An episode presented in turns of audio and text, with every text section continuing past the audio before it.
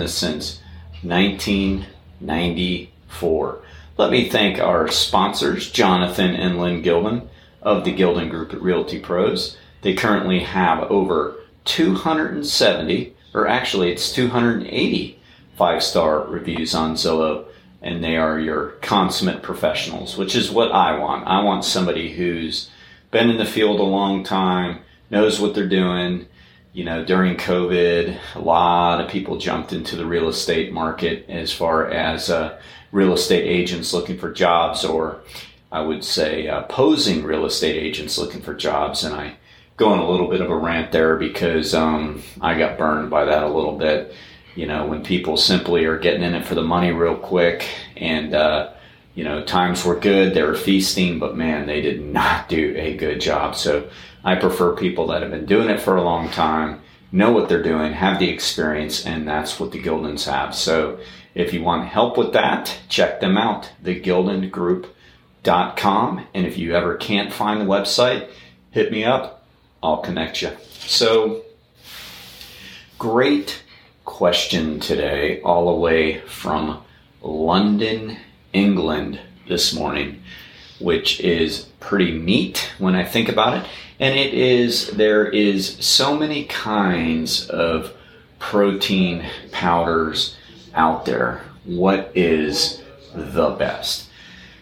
So, the method to the madness gets to the method to the madness. So, I will go into protein in general and then protein supplementation, give you what the numbers say, give you what the stats say, and then give you a little bit of my own take on it. So, first off, understand that protein is one of the macronutrients that we consume for food the other two being carbohydrates and fat. Protein is the repair macronutrient. That is its main function to help cells grow via repair. That's what it does. Carbohydrates give us energy, fat gives us long term energy. Protein is the repair macronutrient and actually isn't used in energy metabolism, meaning unless we're in dire need, like basically we're in starvation mode of the other two macronutrients, fat and carbohydrates, we never break down protein for energy. We use protein for repair. All right, now protein is made up of amino acids. Amino acids are the building blocks to protein. So you put a bunch of amino acids together and you're going to have a protein molecule. So we have 20 different amino acids. Get out your pens because I'm going to name them off and I want you to memorize them. I'm kidding. I could name probably a lot of them, but I definitely don't have all 20 memorized. But what I do know is there's 11 non essential amino acids and 9 essential amino acids for a total of 20. So 11 non essential, 9 essential. Now, when we're talking nutrition, essential doesn't mean what it normally means, like necessary. Essential means that your body can't produce it on its own, so it has to come from the outside sources. So, the non essential amino acids can basically be derived from a lot of different foods that you consume meaning that they don't necessarily have to be taken in specifically as protein. Our body can create them. The nine essential we have to take in for the protein as it is. In other words, it has to come as it is. Now, foods can be combined to make all nine essential amino acids that make it a complete protein. Without the nine essential, it is not a complete protein. It's an incomplete protein. But again, if we take in enough non essentials, we can form the essential proteins. So that's why vegetarianism or even veganism can work. In the old days, they'd say, well, they're not essential amino acids. Most of these proteins we get from plants. And for the most part, that is true. There are a couple different plants that are complete essential amino acids, meaning complete proteins that come from the plant kingdom, and that would be quinoa and soy. Those are complete proteins with all nine essential amino acids coming from the plant kingdom. But we can still get all of our essential amino acids even if we are vegan or vegetarian by eating plants. We just have to know how to combine. So we might take five incomplete proteins from, say, bread and add the other four, and I'm just, you know, throwing the numbers out there, but this is basically how it works from peanuts or peanut butter to make a complete protein. So whole wheat bread and peanut butter do make a complete protein with all nine essential amino acids. So if we combine, we can get all of our protein. All right. Now, roughly, we need somewhere around 0.8, 0.9 per kilogram of body weight, at least for grams of protein. That's kind of a, a rough number. You can also say, like at the most, maybe around a gram per pound. So if you're 140 pounds, you might want to shoot for like 140 grams of protein. And if you're getting that much, you probably don't have to worry too much about whether or not it's complete or incomplete because with that much protein, most likely you are going to get your complete proteins made. Excuse me. So there is that. Now let's talk about the supplementation involved. So, first, know that it's not really considered a sports specific aid like some other supplements, vitamins, caffeine, and then some of the more illegal, you know, ones that we don't want to stay away from. So it's really not an ergogenic aid, right? So ergogenic aid means it's boosting your performance like caffeine does, and it does. Um, like some of the doping and the things that the people do that are doing things illegally, that's considered an ergogenic aid. So when we're talking talking supplementation, there are supplements that are ergogenic aids like that, and then there are supplements that are not really ergogenic aids, but just help with our RDA, getting our recommended daily allowance, and that's vitamins and minerals, um, there are a few vitamins, uh, not vitamins, but there are a few minerals you might lump into ergogenic aids, especially the electrolytes, sodium, potassium, sure.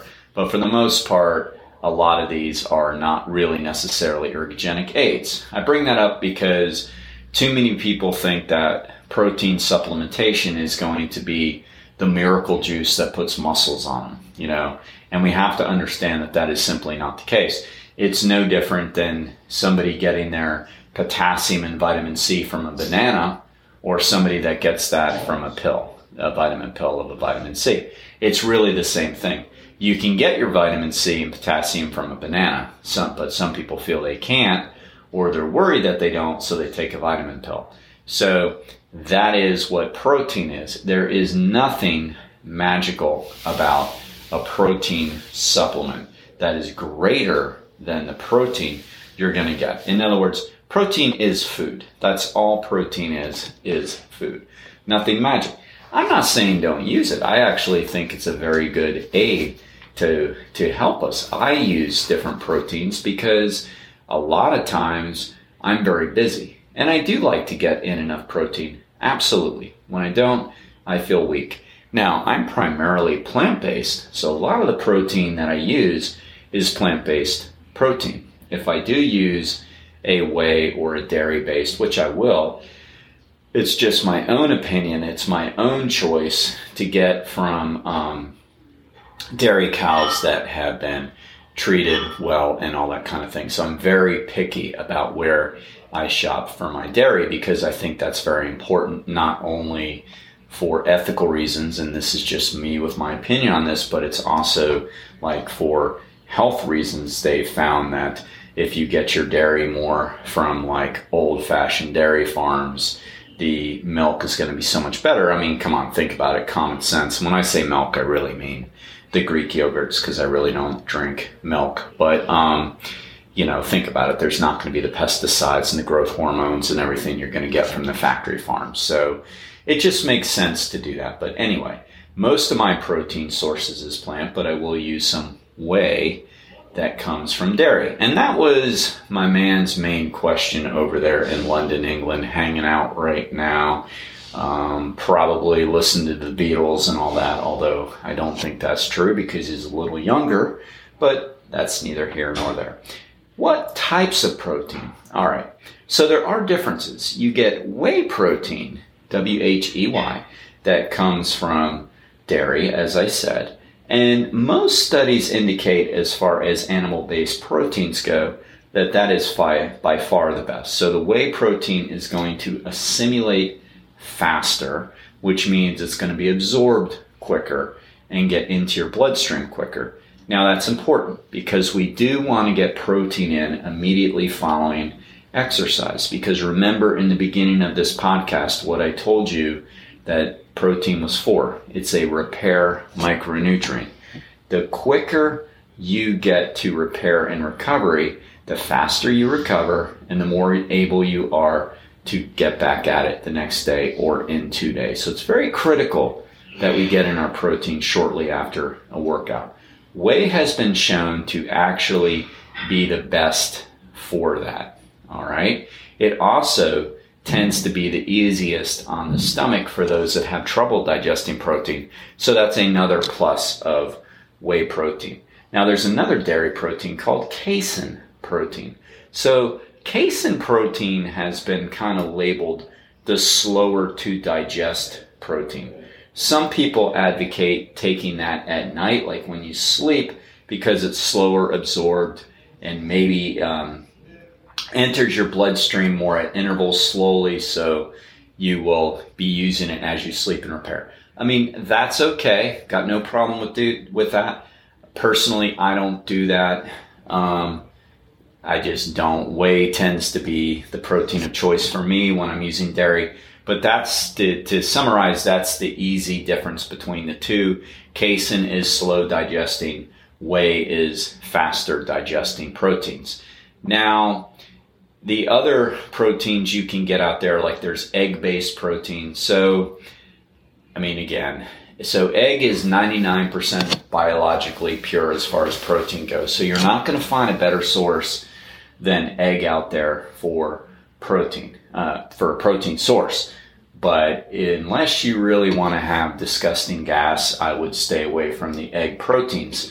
And you talk about factory. I mean, none of these eggs are going to be quality, and I'm just like I am with the the um, Greek yogurts. I make sure that the eggs I get come from local farms. I don't get them, you know, in the pink carton from Publix and all that. I mean, again, it's very important to me how the animals are treated and they're the, the local farms are going to do you justice they're going to do the chickens justice the hens justice and uh, I actually have a client who has a farm out in Samsula, and she's a friend and a client, and she brings us two to three dozen eggs a week, which is very sweet of her.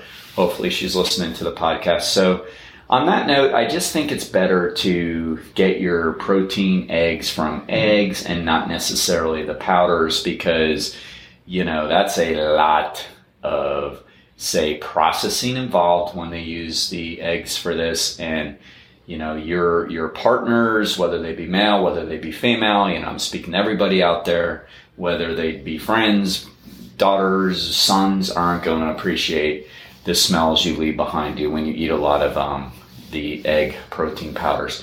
Now plants there's a lot of good plant protein out there and i use that a lot. Personally from the plant sources i like the pea protein the best. Now peas are legumes. People often think of them as vegetables, and naturally they come from the earth, and we can label them that all we want, but the reality is they are from the legume family, and they're very high in protein. Pea protein is a very good plant source. Now, as you heard me say, it's not going to be a complete protein, but the pea proteins typically are mixed with other plant proteins that give you the essential nine amino acids that are complete proteins. So Pea protein is a great plant source. There's others out there. There's hemp. Hemp is a very good protein source that some people use. And again, as far as digestion and absorbability, they're all about the same, but with the plants, you have to kind of like figure out what one works best for you. There's manufacturers out there that make some really good tasting mixtures of plant proteins that again are organic, which I choose to do, especially in situations like this, because then I know there's going to be like less additives, which I appreciate. But you really have to experiment on the plant proteins because there's not really a big difference as far as performance goes with them. Pea tends to be near the top with that. Um, some people don't like it as much because often the pea protein is unflavored, which is fine with me because I just mix it with other things anyway. I mix with the banana, I mix with the blueberry, so I'm not worried about the flavoring so much at all. Um, and but some of the other ones that are plant proteins collected together are more flavored, so people prefer that. So the bottom line is they all have a part, and really a lot of this is what you prefer, what you like. There's not a huge difference in the what they do inside your body. I already told you a difference between whey and casein. Um, now I'll end this by saying how much. Don't consume more than 25 grams of protein at a serving because your body will waste a lot. It's more important to get it in with greater frequency than it is to load up. Now, a lot of these um, companies, you know, unfortunately, are just simply trying to get you to run out quickly and come back. So they're suggesting oftentimes 40 grams of protein. They'll say, you know, two scoops. Each scoop is 20 grams. Well, Rob said, and, and science says, no more than 25. Just one scoop. You know, if it's a if it's an option of a scoop being 20 grams, do the 20 grams. Do less versus more because you're just going to waste it. And research does show that if you take in more protein than you need at the time, you will store it as fat. And that's really true for any macronutrient. And it's especially important for your wallet because these protein supplements can be very expensive. And if you just use it as the manufacturer tells you to use it. It's going to be gone in two weeks. And then back you go to Target or Amazon or wherever you shop, Publix, and spend another $50 on this giant tub. And next thing you know, you're spending $100 a month on protein. So, my opinion, not my opinion, that's a fact. No more than 25 grams of protein at a serving. And keep in mind, whatever you mix it with is going to have protein too and you don't want to exceed it. So if you mix it with milk, you're going to have to use, sorry, it's Monday, need to slow down with the speech here, you're going to have to use even less protein. All right. Speaking of strong, there is nothing stronger in the garage door market than overhead door of Daytona Beach. They go up, they go down, no issues, no problems and I tell you what, when I bought my house, I wish my house had overhead door because I don't know what brand it is, but I do know that when I open the garage door, it sounds like the space shuttle is going off in my neighborhood. And I've even had the fine owners, Zach and Jeff Hawke of Daytona Beach, come out, and Zach has checked it out and he sprayed it for me, even though it's not an overhead door. He takes care of me. And that's the kind of customer service that they deliver that you're not going to get if you don't know the people. They've been here for 30 years and overhead doors here